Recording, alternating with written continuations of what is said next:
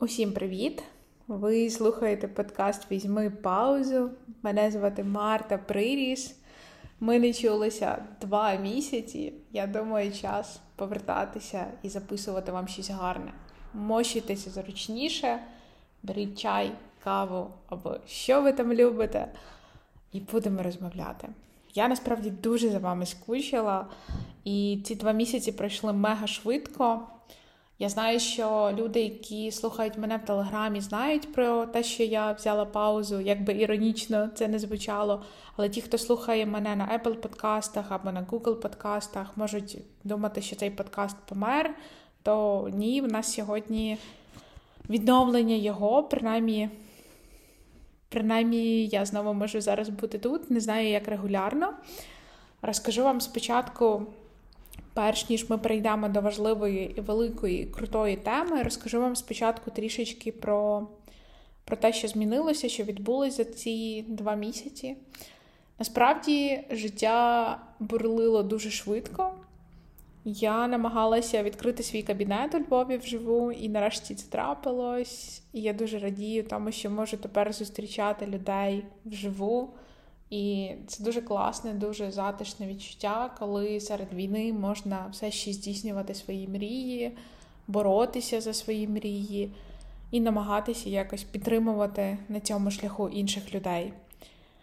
Зараз я записую вам подкаст і дивлюся на те, який красивий вечірній Львів. Тут навпроти мене розміщується дуже красива історична будівля.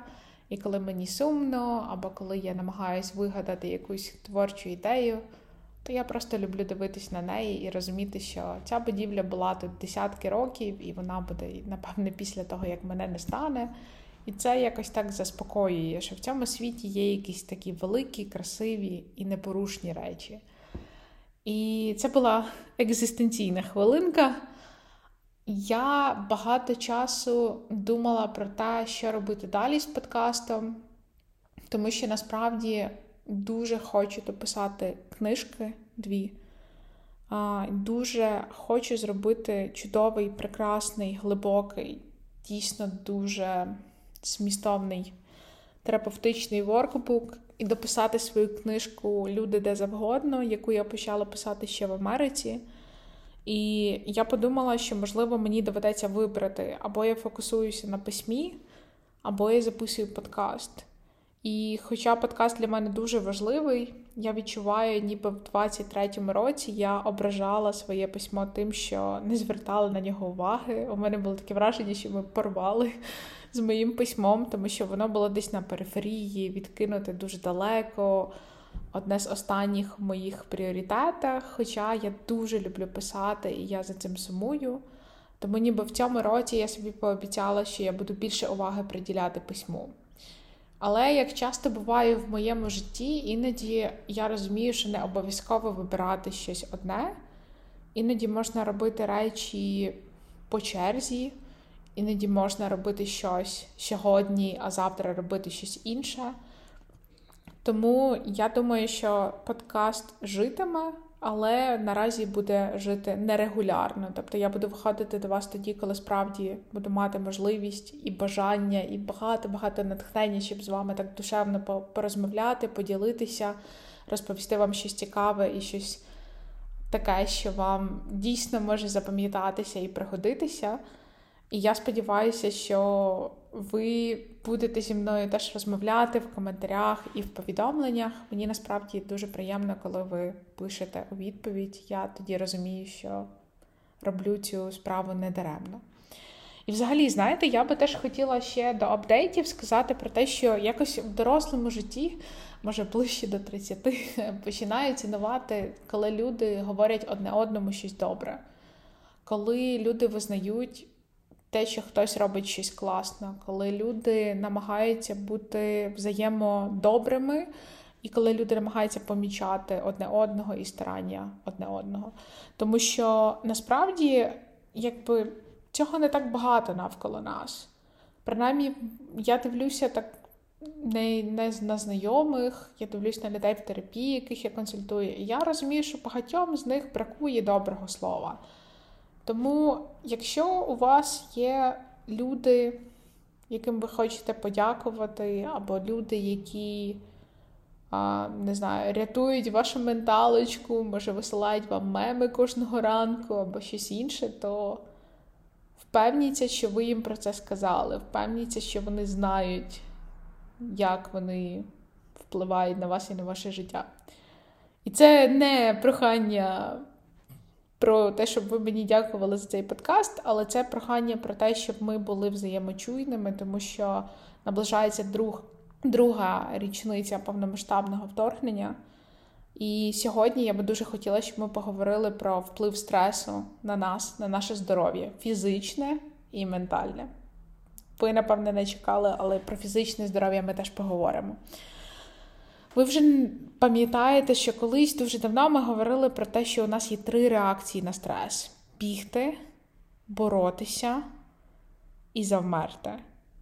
Вони автоматичні, тому що дуже часто вони вмикаються просто одразу, несвідомо, без нашого контролю якогось.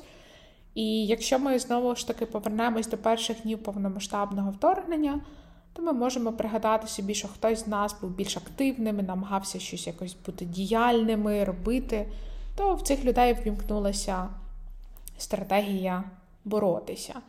Комусь хотілося втікати, закритися, залізти під ковдру і цього всього не бачити, уявляти, що проблема зникла. І це була реакція втекти.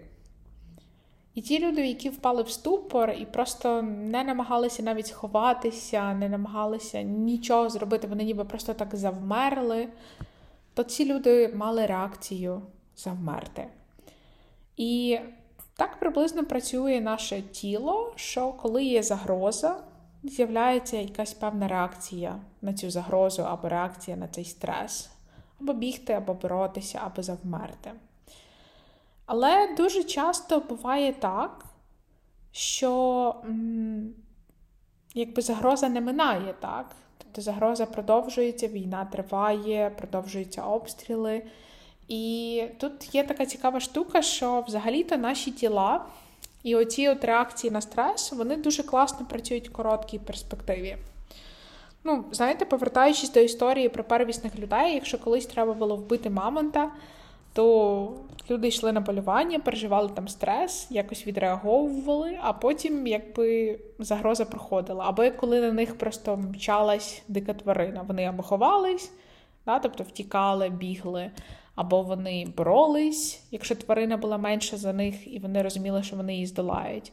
Або вони прикидалися мертвими, тобто завмирали, і тварина проходила повз, і це давало їм можливість вижити. Тобто загроза завжди, або майже завжди, була короткочасною, життя було простішим. Але зараз дуже часто загроза не проходить. Дедлайни нікуди не зникають, або, наприклад, війна продовжується, так, і ми не знаємо, скільки часу піде на те, щоб вона закінчилась, і ми не знаємо, що буде завтра, якою буде сьогоднішня ніч. І тому наше тіло продовжує іноді функціонувати в режимі підвищеної готовності. Тобто ми можемо постійно, несвідомо або свідомо очікувати на загрозу, на небезпеку. І коли ми входимо в стан підвищеної готовності, то наше тіло виділяє гормони, гормони стресу. Це може бути кортизол, адреналін. І ці гормони, вони нам насправді допомагають протистояти загрозам. Вони нам допомагають справлятися з небезпекою. Бо, наприклад, якщо виділяється кортизол і адреналін, то у нас миттєво, що відбувається? У нас підвищується рівень цукру в крові. І це потрібно нам для того, щоб мозок отримав більше глюкози, вона швидше потрапляє до нього, вона швидше, швидше потрапляє до м'язів, і ми можемо набагато швидше реагувати. У нас підвищується тиск, знову ж таки, тому що більше кисню надходить тоді до мозку і до м'язів, і ми можемо швидше зареагувати. У нас прискорюється пульс і дихання, ми починаємо, а, наше мигдалеподібне тіло в мозку, це така частинка нашого мозку, яка відповідає за те, щоб сканувати дійсність, чи є небезпека, чи не є, то під час стресу оце мигдалеподібне тіло, воно переходить в стан високої готовності. Тобто воно постійно починає, ніби, знаєте, як сканер. сканувати, чи є навколо щось загрозливе, чи немає. Тому ми можемо бути більш готовими до можливих нових загроз, і ми починаємо шукати шляхи для порятунку. Одним словом, завдяки гормонам стресу наше тіло починає працювати як один злагоджений механізм, який хоче нас врятувати, який хоче допомогти нам вижити. Але через те, що загроза не проходить швидко, то якщо наша така реакція підвищеної готовності або готовності до небезпеки не вимкнеться, як раніше це було в первісних там, древніх людей, що загроза минала, їхнє тіло заспокоювалось, нервова система вимикала режим підвищеної готовності. Та якщо ми зараз його ну, не можемо часто вимкнути, тому що загроза триває, то з часом у нас можуть початися проблеми зі здоров'ям. І це якраз є вплив стресу на наше фізичне здоров'я. Так? У нас можуть початися стрибки рівня цукру в крові, діабет, ожиріння, високий тиск, інсульти, інфаркти, деменції, підвищений ризик утворення тромбів. І ці речі, які я вам читаю, це не є психосоматика, це є доведені зв'язки між хронічним стресом і захворюваннями конкретними. Тому я вам тут не читаю список, я не знаю, на триста хвороб, на те, що всі хвороби від нервів. Ні, це не про це. Це про те, що є певні хвороби, які з'являються після а, хронічного стресу в частини людей. Не у нас всіх, але загроза все ще є. І а, якщо ми поговоримо про вплив стресу на нашу менталочку, на наше ментальне здоров'я, то ну, багато речей відбувається, але, зокрема, наприклад, є така цікава штука, як а, хронічний стрес заважає нам вчитися і запам'ятовувати інформацію. Так? Тобто страждає наша концентрація, страждає наша можливість запам'ятовувати інформацію. Наприклад, нам стає важко вивчати щось нове, іноземну мову, до прикладу. У нас можуть бути труднощі з роботою, тому що можуть бути зниження нашої продуктивності. Так? Теж може бути порушення сну, нам важко спати, нам можуть снитись кошмари, можуть бути депресивні стани і підвищений рівень тривожності. Ну, звучить воно так собі, я розумію. Але чому нам важливо про це знати? Тому що коли ми знаємо, що щось на нас впливає, ми можемо тоді запитувати себе, окей, звучить хріново, насправді, але що я можу з цим робити? Чи я можу щось з цим зробити? Хороша відповідь – ми можемо з цим щось робити.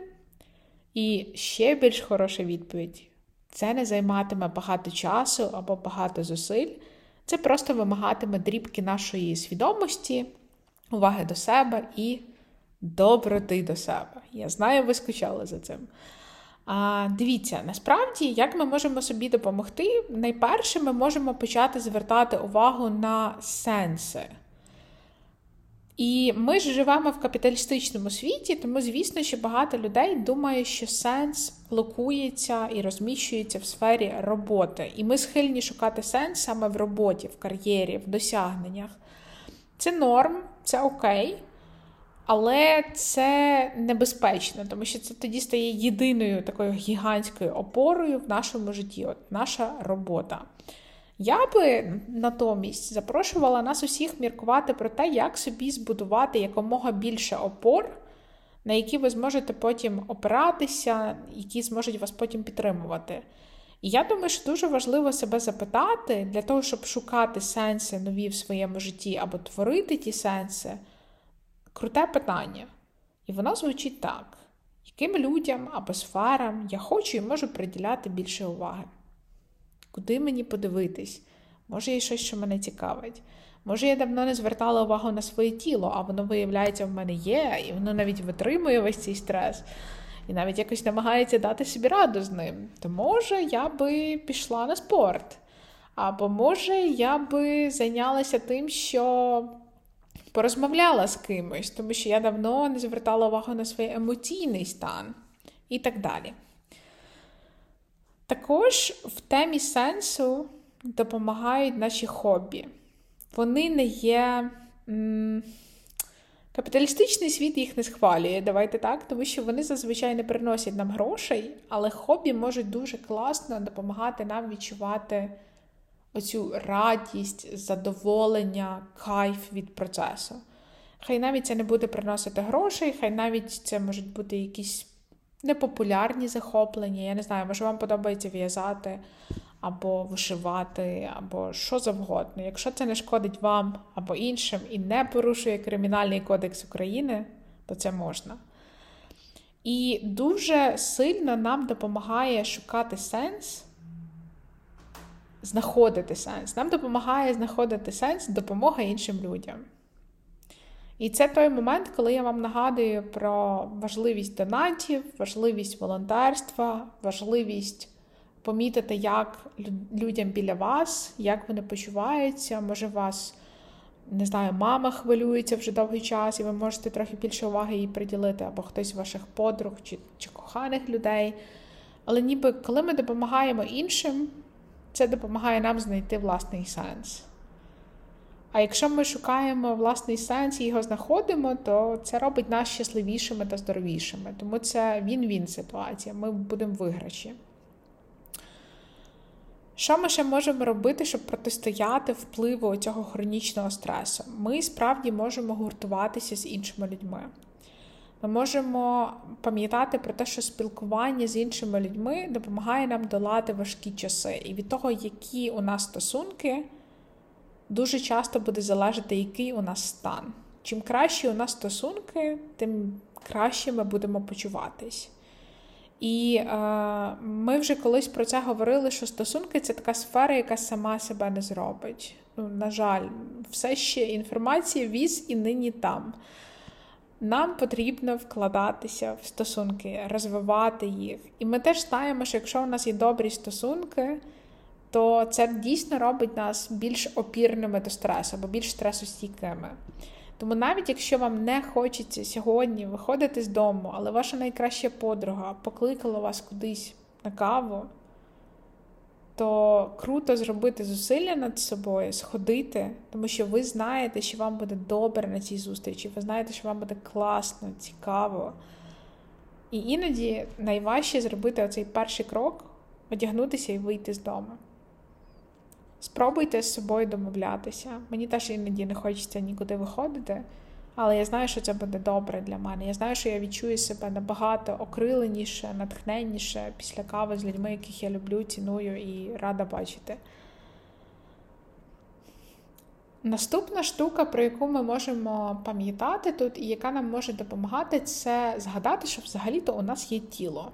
Я розумію, що звучить супер банально, але багато хто з нас ходить по цьому житті і доживає до певного віку, не розуміючи, що в нас є тіло. Ну, воно є і є, тобто навіщо звертати на нього увагу? Служить і служить. Але насправді наш стрес дуже часто живе не тільки у нашій голові. Ми вже знаємо, що автоматичні реакції на стрес залучають весь організм, всі наші органи, не тільки мозок, не тільки нашу голову, так? Стрес живе не тільки у думках, переживаннях, емоціях. Стрес живе в тілі. Тому дуже часто нам треба допомогти своєму тілу проживати стрес, не затримувати його і закінчувати оцей цикл стресу. І тут нам може допомогти будь-який рух. А мій дідусь дуже часто мені казав, що рух – це життя. І я його не розуміла. Я не розуміла, чому він так тримається цієї ідеї, чому він вважає, що це настільки важливо, і що це взагалі до біса значить, що рух – це життя.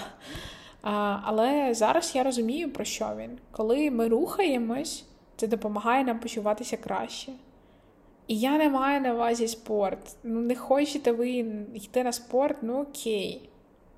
Погуляти можна. Можна е, просто пройтися швидкою ходою.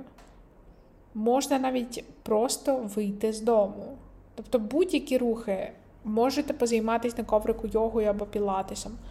Тобто будь-що, щоб допомагати нашому тілу рухатись, тому що наше тіло потребує руху. І коли ми рухаємось, ми допомагаємо собі проживати стрес. І ми допомагаємо собі зменшувати ризик депресії і тривоги, тому що дослідження показали, що двадцятип'ятихвилинні прогулянки тричі на тиждень, вони дійсно знижують наші симптоми стресу і депресії. І е, так, щоб вас не перенавантажувати тут, я просто хочу сказати, що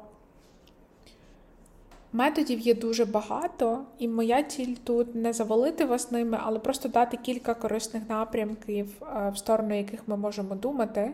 І якщо ви візьмете, бодай, одну річ, то це вже буде супер круто.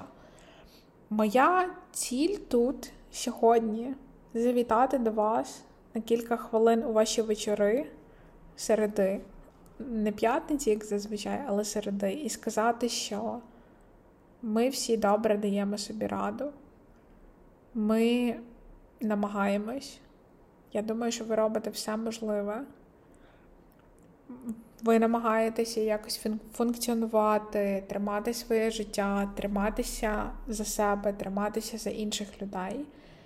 І ще одна дуже потужна штука, яка допомагає нам давати собі раду зі стресом, це бути вдячними собі, іншим, зе се у, світу.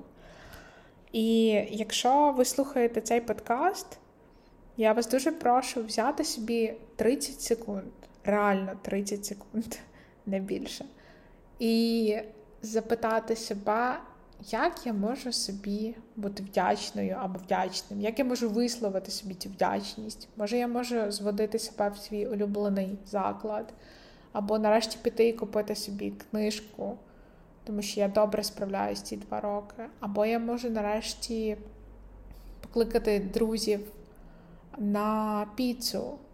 Або, може, я можу просто сісти і собі сказати, я справляюсь, я буду в порядку. Що завгодно. Але спробуйте взяти собі ці кілька секунд і справді... справді почути, що ви собі дякуєте, справді це покласти собі в серце і справді якось понести ці слова далі. Тому що наша боротьба триває.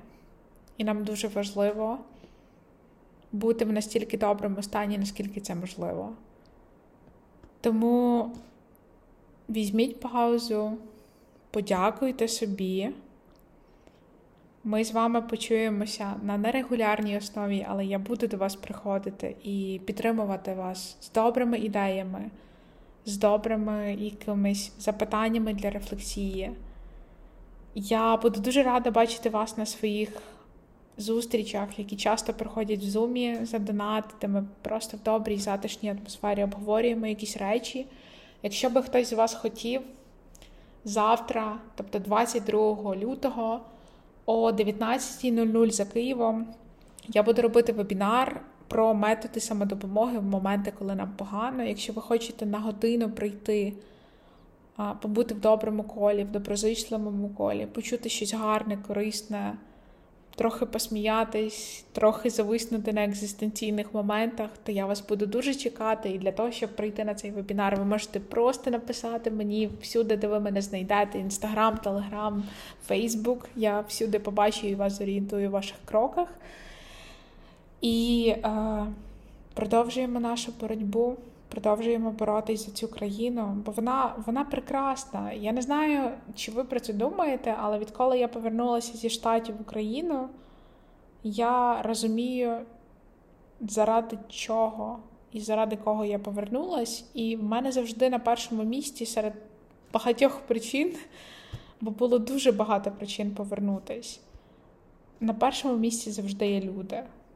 У нас прекрасні люди. Нам є заради кого боротись, і нам є заради кого розбудовувати далі цю країну. І долати виклики, які перед нами стояли, стоять і будуть стояти. Тому візьміть паузу, дихайте, все буде Україна, і до зустрічі.